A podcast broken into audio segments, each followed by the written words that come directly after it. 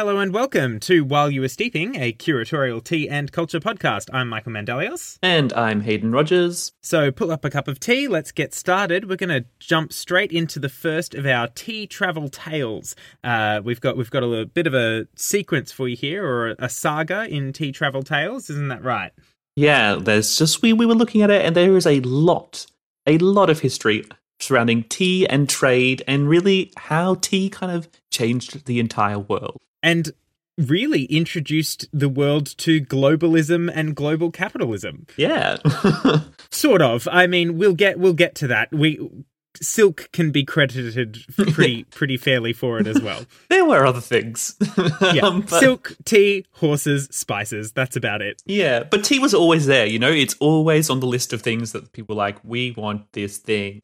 Absolutely. So, in case you haven't already gathered from our first two episodes, we're ploughing through a lot of this big history, which is very, very in depth. So, please take this as a kind of listener's digest version. We're gonna we're gonna give you all of the key facts and all of the stuff that we found really interesting, and maybe it'll pique your interest, and you can go away and do some research for yourself. Yeah, and we're, we're by no means experts. We're all we're learning as well, so we might miss things. We we said that at the beginning. We'll say that every time.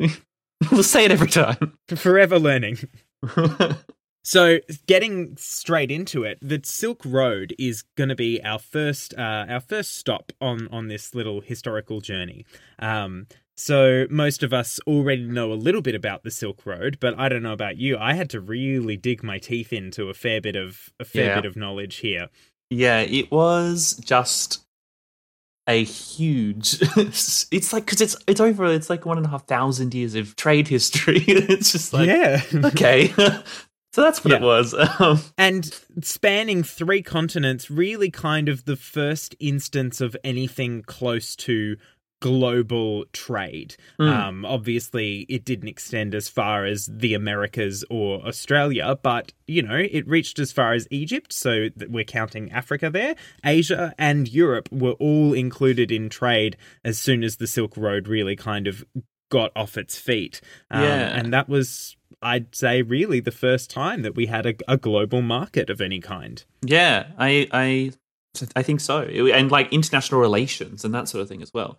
Mm, and um, absolutely, yeah. For those who don't know, the Silk Road is literally a road um, or a series of of um, of roads, pathways, what have you, that connected all of these major trading posts and cities throughout the three continents. Mm. So it can be split up in if you really wanted to, you could split it into three major roads or three major routes, which then each have a whole bunch of winding branches and whatnot that um, kind of spear off it. So the first is just um, a branch that goes from the cap, the olden capital of China, um, Chang'an, which we now call Xi'an, uh, and that goes southwest into the lower reaches of China and into India. And then there were two other main roads that pronged out westward from China across into the Middle East and um, and eventually as far as Turkey, which is then how it was able how the road and how trade was able to get to Europe from there as well. Hmm. Yeah, and I guess we'll we'll be focusing more so on the Tea Horse Road. Yes, absolutely. So, um, so something something that's important to understand with um, with the Silk Road history is how and why it came about. So primarily there there were a couple of major factors here, but the first was uh, that China was still, despite having built the Great Wall hundreds of years earlier, still dealing with um, issues uh, with from invaders from the north, and so the emperor at the time sent out a, a an emissary or a scout, I suppose, to go in search of allies who would be willing to uh, support China in their defense of of the empire at the time. And on these travels, this guy actually got captured and didn't come back until about 14 years later, poor thing. But before before he got captured, he discovered a whole bunch of amazing cultures and um, people and products and goods along the way, along all the different paths and and uh, journeys that he took.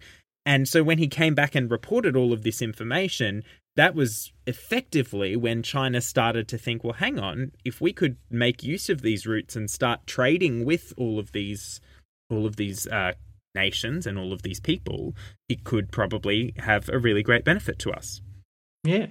So it's called the Tea Horse Road because they uh, ended up trading uh, mainly. I correct me if I'm wrong, but mainly with Tibet, and it went down into India as well. But that's correct. No, Tibet. Yeah, you're right. Um, and they specifically wanted the horses and Tibetan ponies from Tibet to use in their conflicts and were trading tea. So it is called the Tea Horse Road.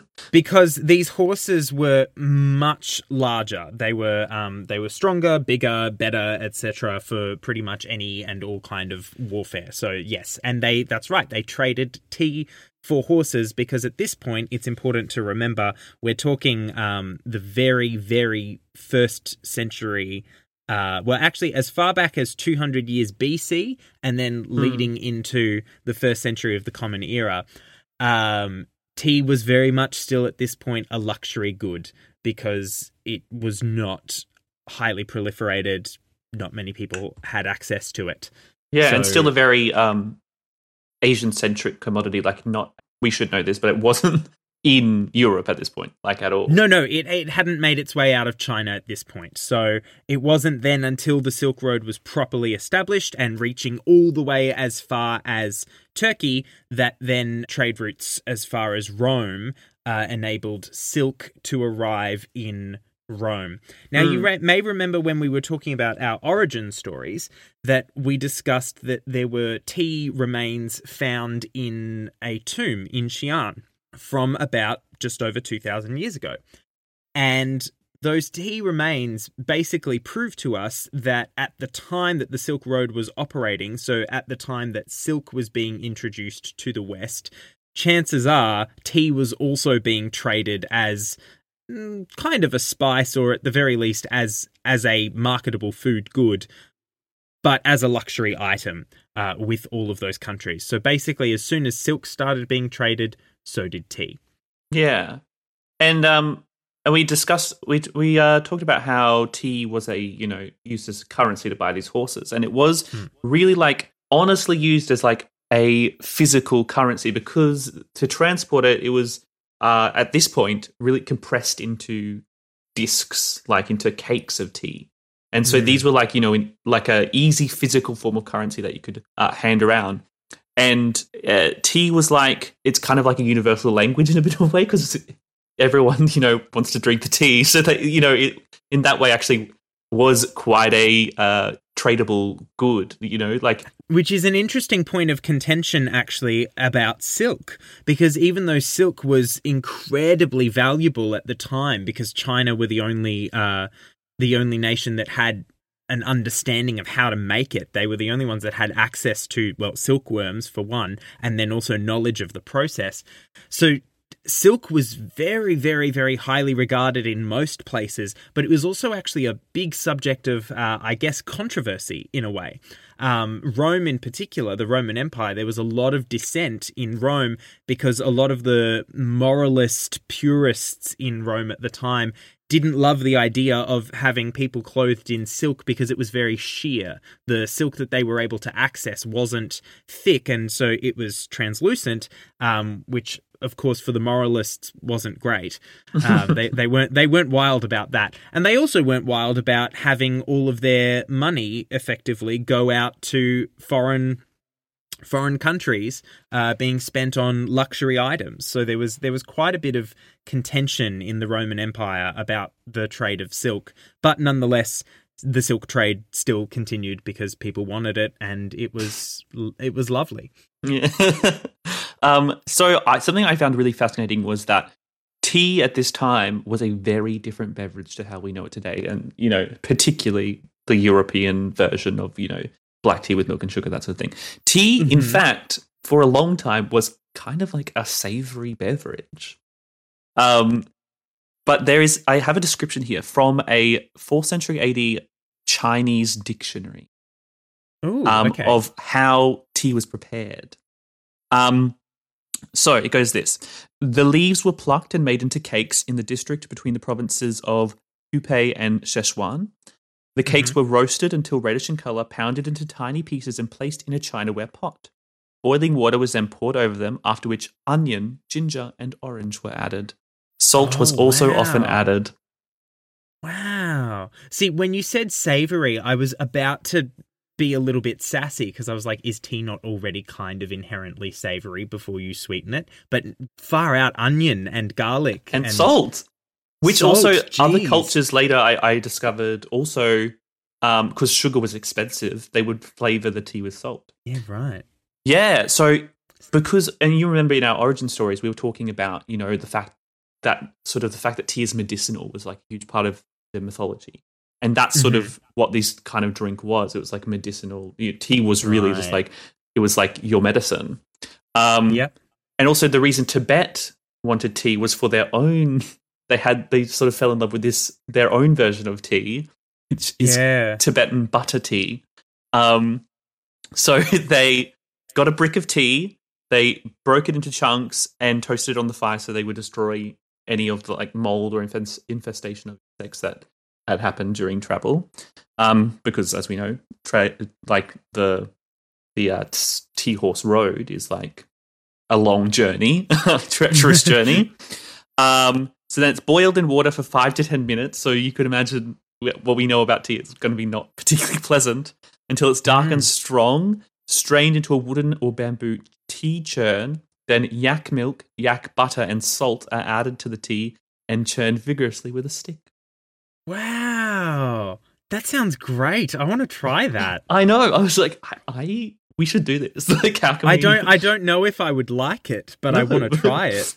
Not at all. Speaking of treacherous, that's a really good point. Um, so of course, you know, it's very easy to think about the Silk Road as just this big, long, wide kind of highway, maybe like a camel highway through the desert.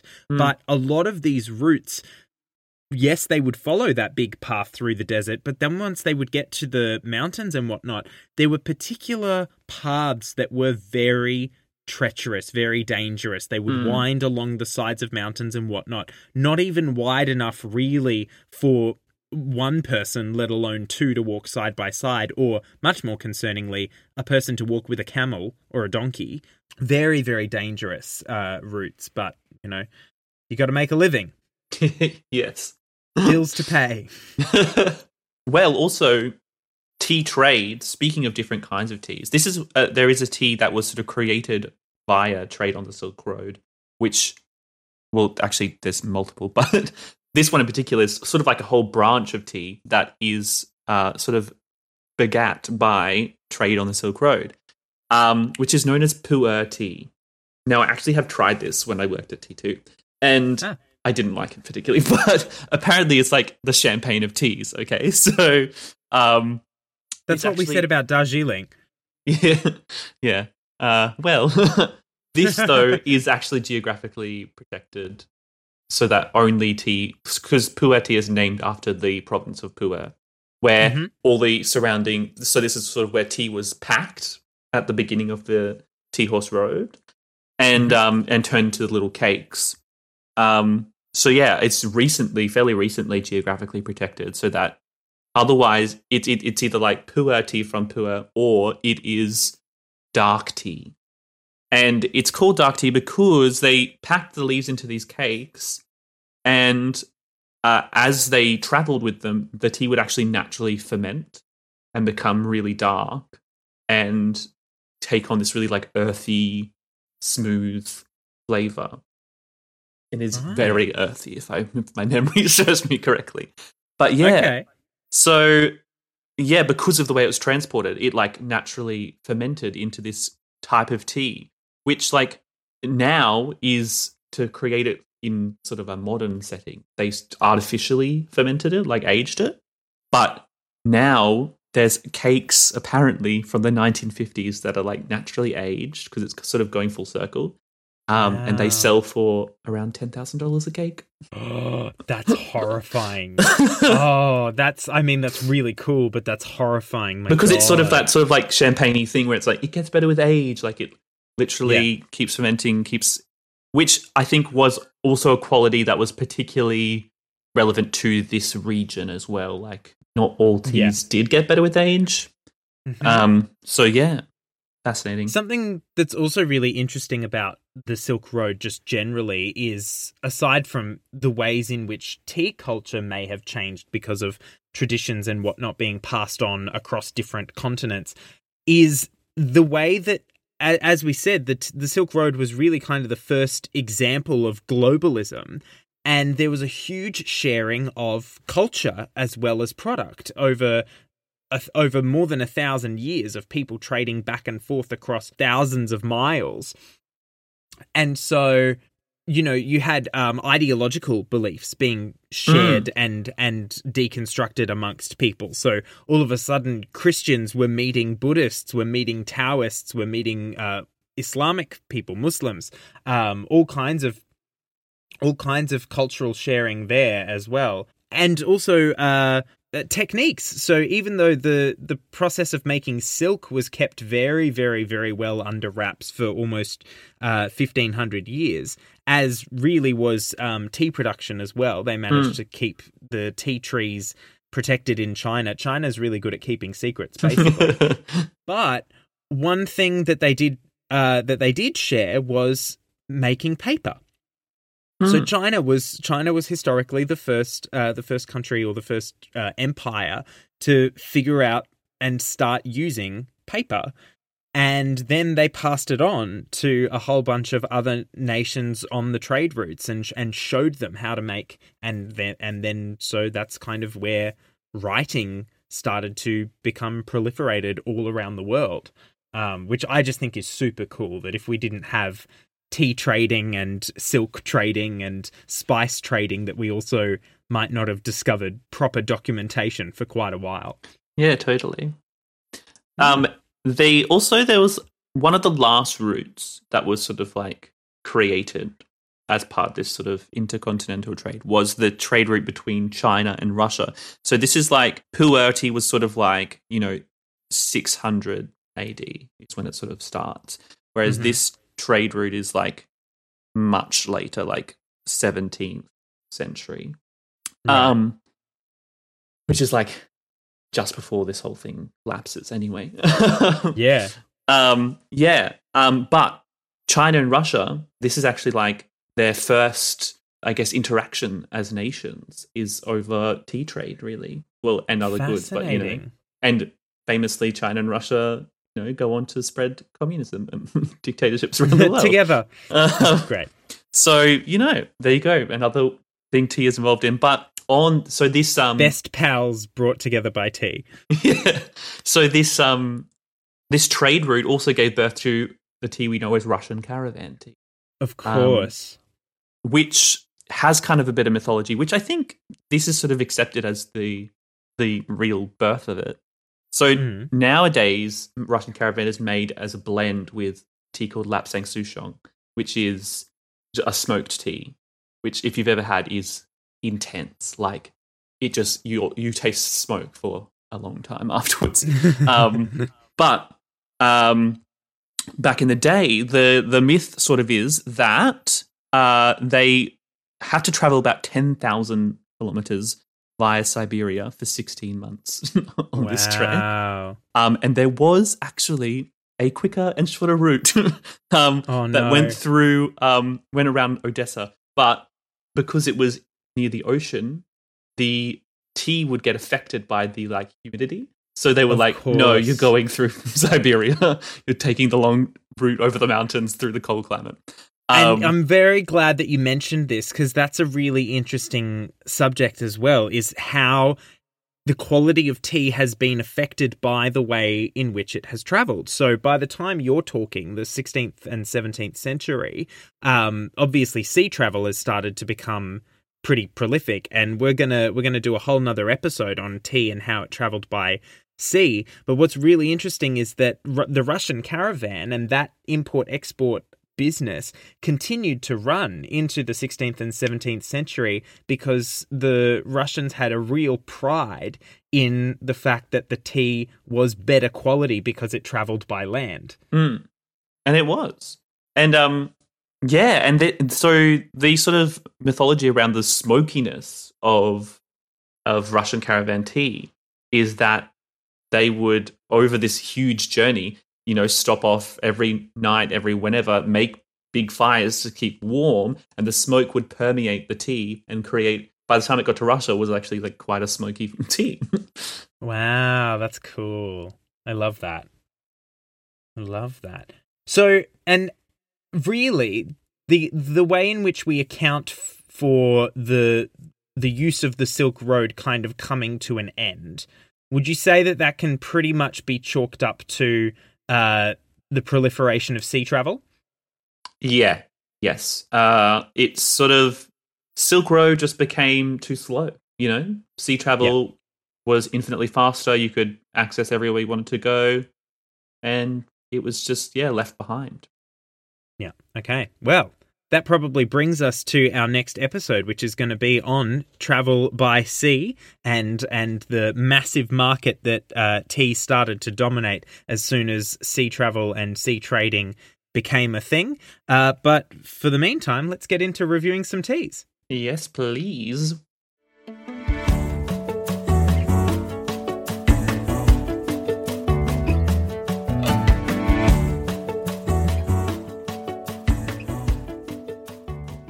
Just before we head into our review section, I just wanted to throw out a quick apology. Uh, as we head into the next section, you'll hear that there's a pretty distinct crackle on my microphone.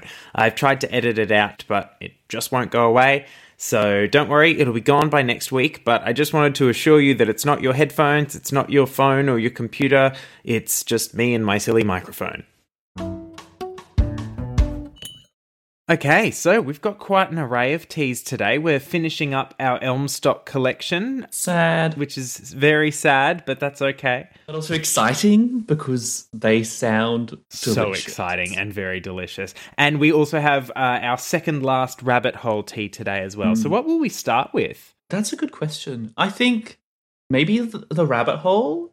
Okay, so we have Kakadu Dreaming from the Rabbit Hole. So this is part of the uh, Australian native tea selection that they sent us, uh, just like all of the other Rabbit Hole products we've tried so far. So Hayden, what can you tell us about Kakadu Dreaming? Well, uh, this has. It's sort of like a native chamomile. It has chamomile in it as well, but it also has a native plant called. Well, I don't. I hope I'm pronouncing this correctly, but uh, Gilungin or Julungin. It could be. It starts with a J, so it might even be like Yulungan, perhaps. Oh, true. Um, yeah, and it's from the Kimberley region of Western Australia, and it's known for calming the mind, body, and spirit. They've sort of mixed this with some uh, chamomile to make like a sleepy time tea, which is, this is a herbal sleepy time. And that Yulungan's been harvested by the uh, by the Aboriginal people in the Kimberley region, who are the custodians of the land where the plant grows. The Yulungan plant um, is found, I think, specifically in that region, and I believe the indigenous people there are from the uh, from the Nyulnyul nation. Yeah. So, shall we give it a whirl? Yeah, let's let's have a try. All right, you ready? Ready? Here we go. Ooh, it smells. Ooh, it smells good. Mm. Hmm. Oh wow! Yum. Yeah, it's. Oh, I'm going to Hmm. be inarticulate about this one. I don't. I can't identify what it tastes like, but it's a really familiar childhood. Oh my god. Yes. You know what it is? It's like pasito soft drink. Oh my god, that is what it is. Yes. Which is weird because it's obviously not like passion fruit, but um Well, it is a bit. It's it's like I'm assuming it's our um, is it's sort of like has this um tropical fruit. Right. Okay. Yes. That is what it is. Oh, thank God you picked that out because that would have driven me crazy. Okay, so um, it's it's lovely. I really like it. It Me too. And I like it better than just a, a standard chamomile. Oh, as well. definitely, yes. I think what also sticks out to me is um, something that I said about the strawberry gum green from the rabbit hole was that I felt that it was a little bit too faint in its flavor, whereas this Mm. I think is is really it's coming through nice and clear. It's wow, that tropical. It almost has a bit of like pineapple kind of flavor to it as well. yeah. Um, what was I saying? Oh yes, it yeah the the flavor is really nice and clear and strong, but not overpowering. I would definitely drink this before bed. I think it it fits the brief that it aims for, you know, as a dreamy tea. Mm. Interestingly, I did um I did a little bit of research on this uh Ulangan plant and anywhere Oh, that yeah. sells a tea with this in it to it as a dreaming tea. So I think I think there's actually a bit of um Right. Aboriginal history and culture to the plant, um, and and drinking it um, to to kind of induce uh, dreaming, and and so I assume it possibly also has spiritual connotations. Um, I'd love to find out more about that. Well, yeah. Hopefully, we can do in in a, an episode coming soon. Yeah, absolutely. we can uh, Wow, talk that's more great. about that. I would I would definitely recommend this, and I'd probably I'd I'd probably recommend it over like a traditional mint Yeah. kind of sleepy tea because I just think it's just that little bit more interesting. Mm-hmm. Mm-hmm. Yeah. Yeah, it's definitely uh sort of I mean, it's nothing like a mint tea. Like if you're mint has that sort of like I find mint has a bit of like an invigorating side Yes, to it. it's refreshing. This is, like, just mellow. really kind of yeah, mellow. Mellow's a great word for it. Well, speaking of mellow, maybe we should move on to the chai masala. Okay. Yes, let's do it. Oh, hang on, brewing instructions. So uh, that one was a solid five minutes at 100 degrees. So nice and simple. Um, being that it's a herbal chamomile tea, you probably could steep it further if you wanted to, but five minutes definitely did the trick. Most of the teas today are, a five minute brew. In fact, all of them. Yeah. Mm, yes. Yeah. So next up, we have the chai masala from Elmstock Tea. Uh, I'm excited about this. The brewing instructions are five minutes brewing, of course, as we've just said, but you add hot milk and sweetening. Just as sweetening, I've put honey in mine. What have you put in your Michael? I actually haven't put anything in mine. Sometimes I know. Sometimes I would put honey in, um, and I actually have the most amazing honey at the moment. My friend Catherine, um, who lives here in Brisbane, has bees in her backyard, so I have Yeah. a jar of of honey from her backyard bees. Funny you should say that because the honey I put in this is also from someone's backyard bees. Amazing, great. Um, but no, I tend to like to take my chai sometimes without sweetening. Um, so I think I'm I'm gonna try it straight first, and if I'm not sold on it, then maybe I'll put some of Catherine's honey in. Okay. And it also says garnish with cinnamon and nutmeg powder, which I've also done. I've done cinnamon, but not nutmeg. I, ju- I just used um, mixed spice, so it also has Nice. some clove in there. That's nice. Uh, yeah. Okay. So let's do it. Oh, I'm what so milk did excited. you use? I used oat milk. And I used soy, Excellent. as we are wont to do. It worked surprisingly well in the it was my first time really trying to heat up oat milk for a chai in a pan or a pot. Mm. Um and it, Mm. it worked surprisingly well. I was expecting it to kind of separate, but it didn't. So all right, Hmm. we ready? Yeah.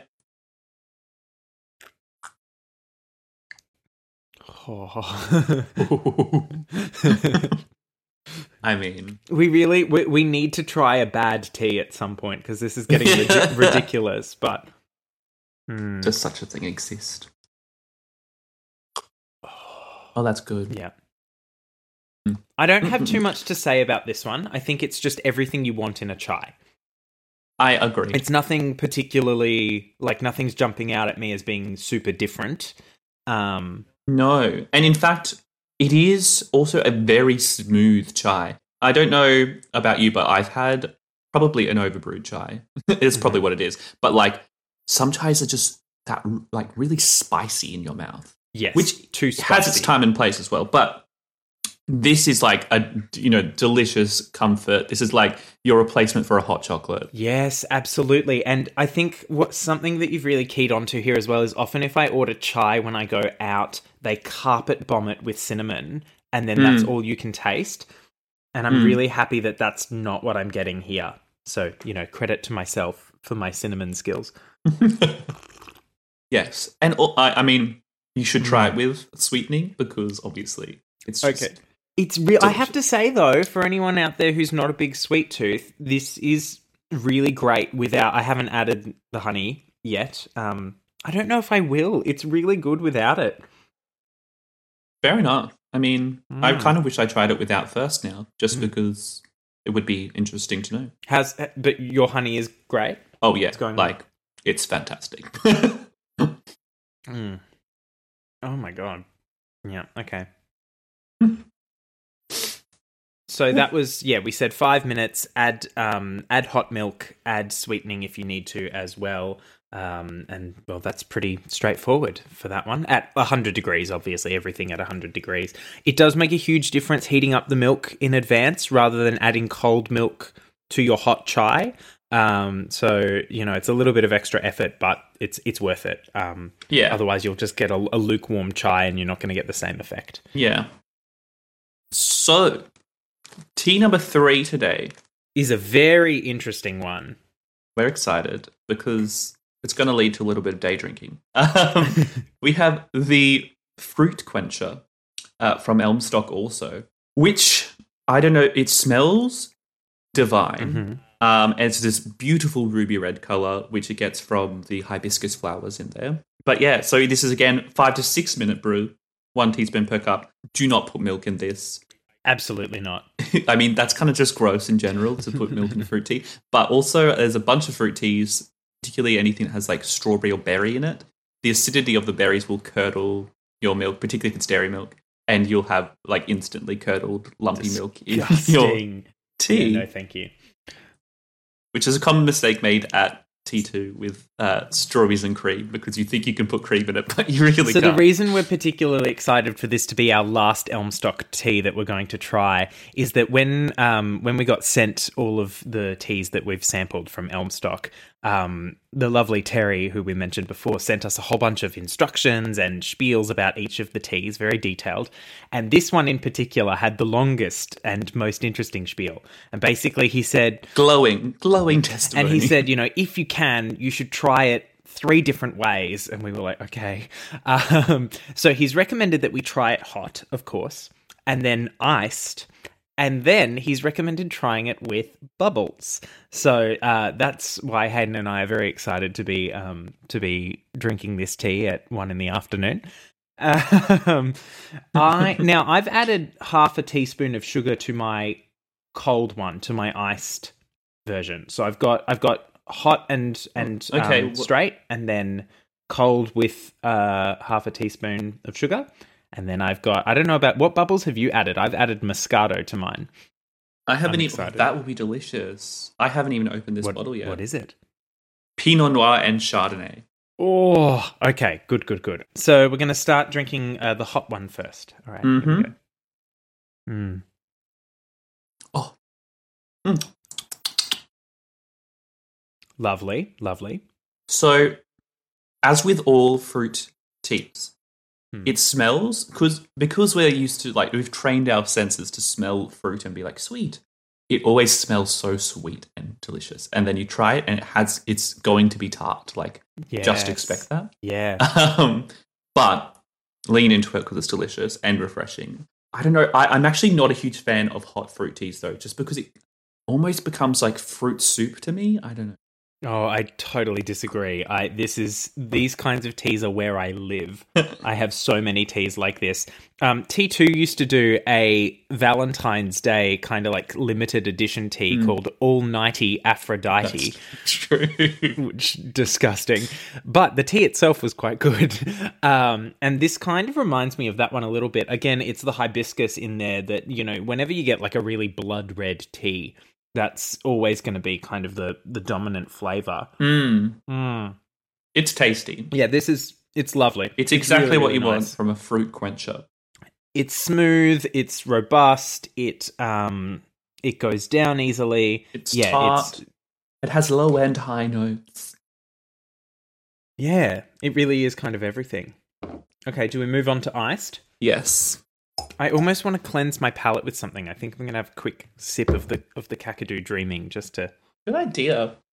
I was a bit concerned of us um trying milky chai and then going to a fruit drink. yeah, absolutely. All right, okay. here we go. Oh, See, I love this. I love it when it's iced. I tell you what, even just that half a teaspoon of sugar has really made a difference for me with it being cool. It's got that you know, it, it tastes it tastes like cordial now to me, but not in that awful syrupy sweet kind of way, but just in that really summery, re- refreshing I could sit on the, you know, on the schoolyard and drink this for, you know, an hour and and, and it's great because of course there's, you know, practically nothing in it that isn't good for you. Yeah. That's, except for that half a teaspoon of sugar. well, precisely. But of course, you could replace that with a like, like I guess, artificial sweetener or stevia or something like that. I'm sure it would even be fine without it. Well, yeah, I'm having it without, and I I like it. It's sort of like the sophisticated cordial in a way because it's like, you know, for something to be sophisticated, it's Mm. not sweet. Essentially, that's that's my definition of sophistication. Also, I'm Um, plowing through this. Like as we're talking casually, I've already drunk about half of a cup. Mm. Yeah, it's great. And do you know what you you mentioning cordial? It really does smell like Cottee's like raspberry cordial or blackberry. I was going to say raspberry, like a traditional raspberry. For anyone not in Australia, Cottee's is like our most typical supermarket brand of cordial. Um, it's yeah, it's it's your go-to, yeah, raspberry kind of. But again, without that awful syrupy, you Yeah. know, it's not, you're not going to feel it sticking in your mouth for the next hour. Also, I think it, it becomes less robust when you cool it down. Like it doesn't have that tartness that you were talking about before. Yeah, I mean, the, the, it's still sort of Mm. it's not it's not become sweeter, but like yeah, I know what you mean. It's it, the, without the heat, it's it's not that it's not as bitey, I suppose. It's like yeah, bitey or bold. It doesn't. Yeah. It doesn't have that kind of punch Yeah. to it. It, it. it just kind of goes down easily and comfortably, and mm, it's lovely. And actually, that's a really good point that fruit teas, there is this like really added element of boldness when they're hot. Mm, yeah, absolutely. Which I love, but I think I think you're you're a bit more partial to the cold ones. yes. Okay, well now we get to our favorite, our favorite step, our favorite version. All right. Just pop some bubbles, but Hey, that was lovely. All right. okay. But, um, so this is the personal suggestion. Yes, from Terry himself. All right. Oh, Michael, that's that's a full glass. I'm- it's fine. It was like half, almost a third of the glass was tea before I added the Moscato, so it's fine. okay. Also, Moscato, Moscato is a very weak wine. All right. Oh my god. oh, that's yeah, yeah. I was just like, this will be fine. Like it will just be Oh. like a thing. But no, like th- this is where the the tartness it's is like so- totally just come into its own because it complements the wine perfectly. This is this is essentially strawberries and champagne. You know. This is also, I think, like the definition of what I was saying before about it being summery. The second you add a sparkling wine to this, and I've gone Moscato, so let's remember that this is very sweet wine now. Um, added to this this cold tea, oh, it, it just I could very dangerously go through many, many, many glasses of this without even noticing. Absolutely. And also I I mean my I've not used a particularly sweet champagne, but suddenly maybe just because of the um the carbonization, Mm-hmm. it's potentially sort of awakening a bit more sweetness. Yes, in in the tea, you mean? Yes. Yeah, absolutely. Mm. Oh, I love this. This was such a good idea. Is, is that science? I think that's actually science. that um that that carbonation makes things sweeter. It can. I mean, it, it just generally unlocks stuff in in Yeah. in foods and, and drinks. Um. Oh my god. Mm. Yeah. Wow. Oh, thank I'm God Terry definitely- made this suggestion because man, I I'm gonna try doing this with a lot of teas now. I think I think I'm gonna get a whole bunch of herbal teas and just start trying to mix them with sparkling wines. Just like Earl Grey and sparkling wine. In fairness, Terry did not specify wine. He said anything with bubbles. So I guess something that would be interesting would be to mix this with like tonic water or you know mineral hmm. water or something like that and see what happens as well. Yeah, or eat like a, a punch with lemonade and that sort of thing. Mm-hmm.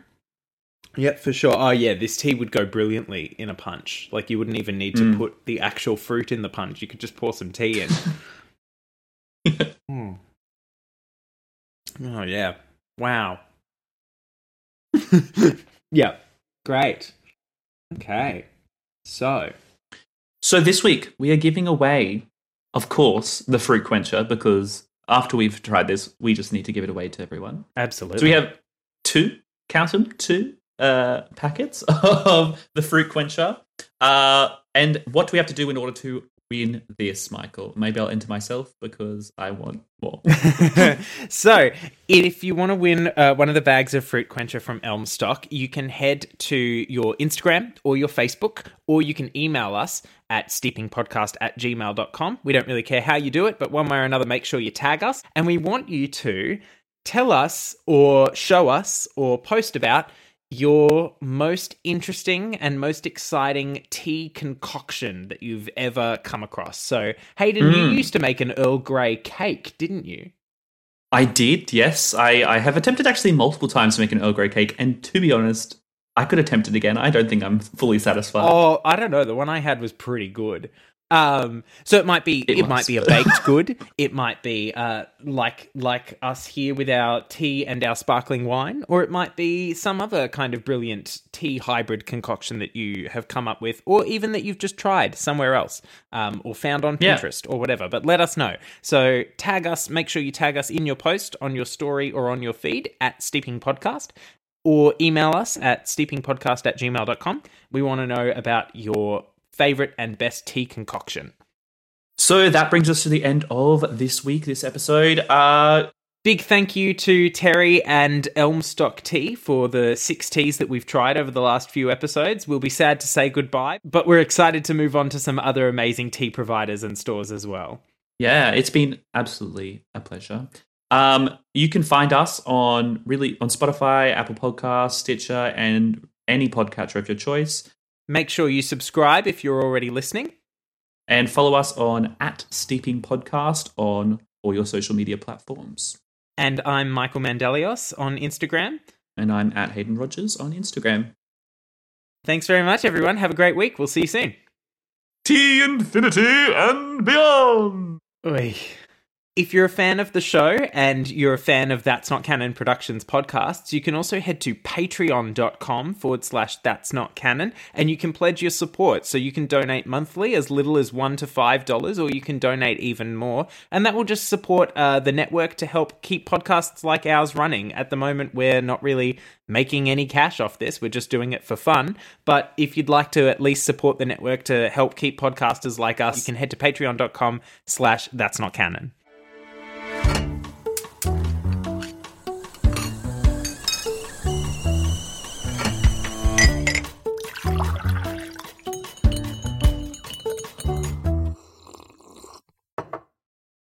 While You Were Steeping is a That's Not Canon Productions podcast.